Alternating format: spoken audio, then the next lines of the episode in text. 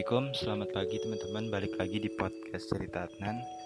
Kali ini cukup sedih uh, Kenapa Adnan terinspirasi untuk buat podcast ini? Karena semalam atau beberapa hari yang lalu Adnan nonton beberapa anime Tentang persahabatan, percintaan, kesepian Yang relate banget sama kehidupan Adnan sebenarnya. Pagi ini Adnan merenung Ya juga ya banyak hal yang Adnan lalui Dan masih ada gitu yang belum Adnan ungkap dari masa-masa sebelumnya. Anime yang buat Adnan membuat podcast ini tuh ada dua. Judulnya Horemia yang Adnan lupa rilis tahun berapa kayaknya terbaru.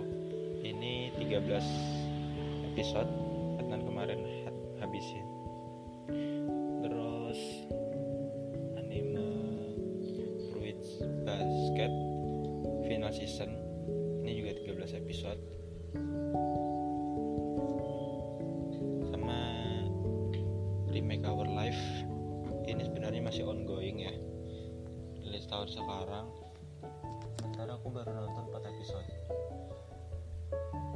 Secara garis besar apa yang aku dapatkan tuh hampir mirip ya tentang oh ternyata indah juga ya pertemanan persahabatan. Nah pada podcast judulnya Adnan Egois ini Adnan cukup sedih sih. Karena apa? Karena Adnan baru sadar akan hal itu. Adnan sebenarnya punya temen ya Sejak kecil Dari 4 SD sampai lulus SMP, SMA sampai sekarang. Punya temen cuma Adnan gak mengakui aja. Adnan menganggap bahwa Adnan ini pusat dunia sebenarnya enggak. Apa yang Adnan pengen harus segera dituruti. Seolah-olah dunia ini di tangan Adnan semua. Di situ Adnan sadar oh ini nggak baik nih. Harus segera berubah. Kita bahas satu persatu ya. Barangkali ini bakal berkaitan dengan podcast berikutnya nyambung sebenarnya. SD dari kelas 1 sampai 3 SD Atan punya banyak teman. Kita sering main bersama. Hanya saja Atan saya itu pendiam gak tahu mau cerita tentang apa. Ya hanya melihat pola-pola orang lain tuh gimana sih sosialnya. Bisa dibilang dulu aku tuh orang yang gila belajar, gila prestasi, gila pengakuan. Hal itulah yang membutuhkan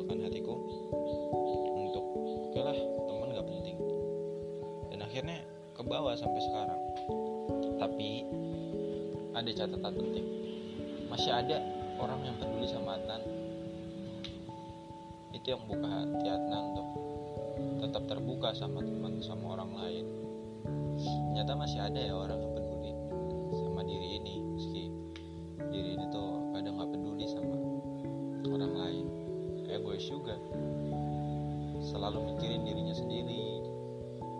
datang orang lain cuma ada butuhnya. Dan suka manipulasi. Misalnya ketika orang sebenarnya nggak menyakiti hati Adnan tapi Adnan merasa dia menyakiti seperti apa ya membolak-balikan fakta. Dan mereka nggak masalah itulah yang Adnan heran.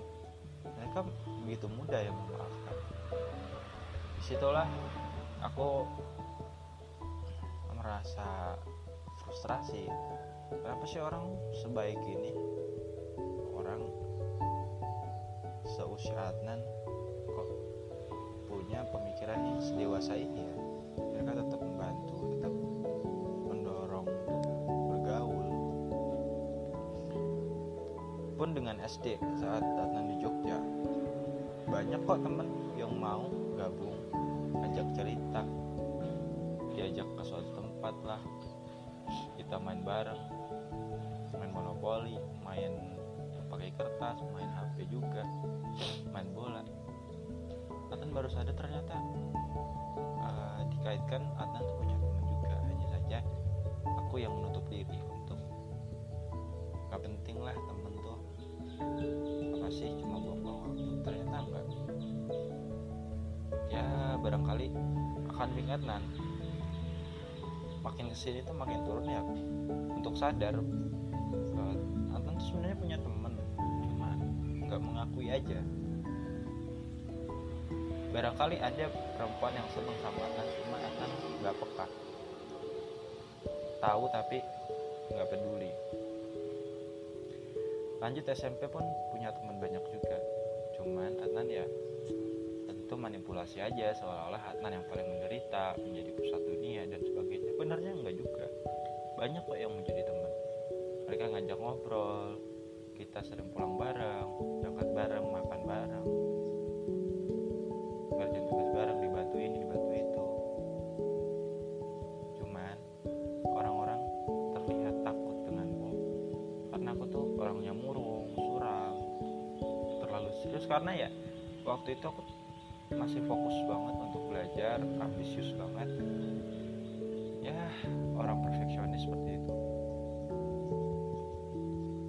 Secara garis besar aku tuh merasa nggak punya teman karena fokusku terlalu perfeksionis pengen dianggap hebat dianggap pintar sampai kebablasan dan sekarang saatnya stop berhenti. Saatnya peduli dengan orang lain. Akui bahwa dulu aku pernah punya teman namun aku punya yang salah.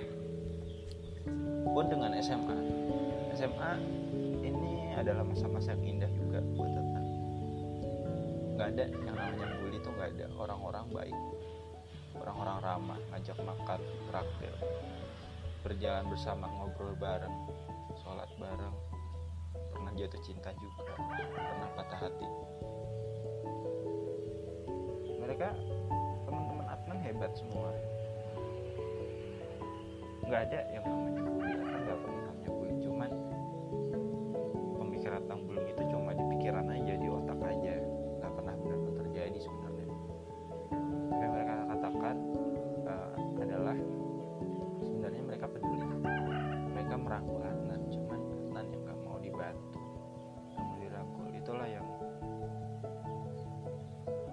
Adnan terharu sekali tapi namanya waktu udah nggak bisa diulang ya.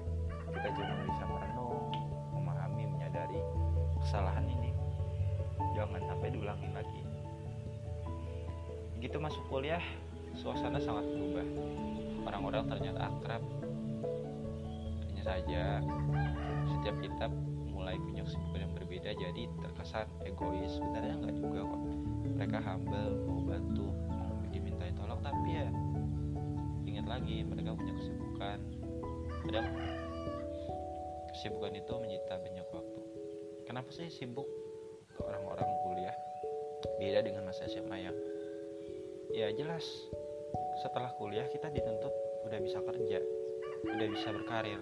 Makanya kita harus mulai merencanakan apa sih yang mau kita lakukan setelah kuliah. Pasca sarjana nanti kita mau apa? Mau nikah? Mau kerja mau buat startup dan lain-lain. Pilihannya sangat banyak karena apa? Usia kita 22 atau 23 tahun bahkan 21 tahun. Itu usia yang ideal untuk bekerja memulai karir bahkan nikah melanjutkan studi. Banyak sekali pilihan. Dibanding SMA SMA oke mungkin dia bisa kerja tapi kerjanya nggak sebanyak ketika udah kuliah. Ya kerja kecil-kecilan lah. Bukan kerja yang modern. Spesifik untuk kalian masa SMA apa sih yang unik? Apalagi kisah cintanya persahabatan. Untuk urusan akademik aku pikir hanya ya seperti masa SMA sebelumnya sama persiapan masuk kuliah. Yang Adnan ingin berikan dari semua ini adalah buat teman-teman yang merasa dalam tanda kutip sendiri, merasa sepi, buang jauh-jauh pikiran itu. Apakah ini hanya ilusi perasaan kita atau benar-benar kita merasakan kesepian? Kesepian itu sebenarnya ilusi ya. Ilusi saat kita merasa nggak punya teman. Emang ya nggak punya teman? Masa ya? Harusnya banyak dong. Cuma kita aja yang nggak mengakui kita denial menolak perasaan punya teman. Barangkali kita terlalu fokus untuk mengejar cita-cita ambisi boleh, tapi jangan lupa bahwa persahabatan kita juga makhluk sosial, butuh orang lain. Coba deh kita berbaur sudah berbaur di situ terbuka lagi pikirannya untuk hal-hal baru. Kita coba bekerja sama dengan orang lain ngerjain tugas bareng proyek bareng saling memahami. Ya memang banyak konflik banyak perbedaan pendapat yang kadang menguras emosi. Tapi di situlah pelajarannya kita belajar untuk sabar toleransi bahwa setiap orang punya kecepatan dan isi kepala yang berbeda-beda.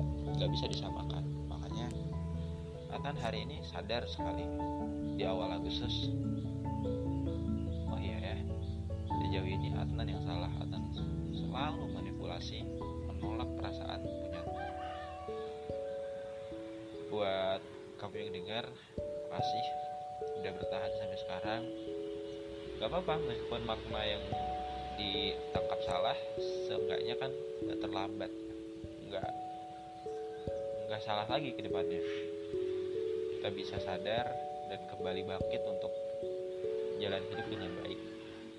Aku pikir itu dulu. Sampai jumpa di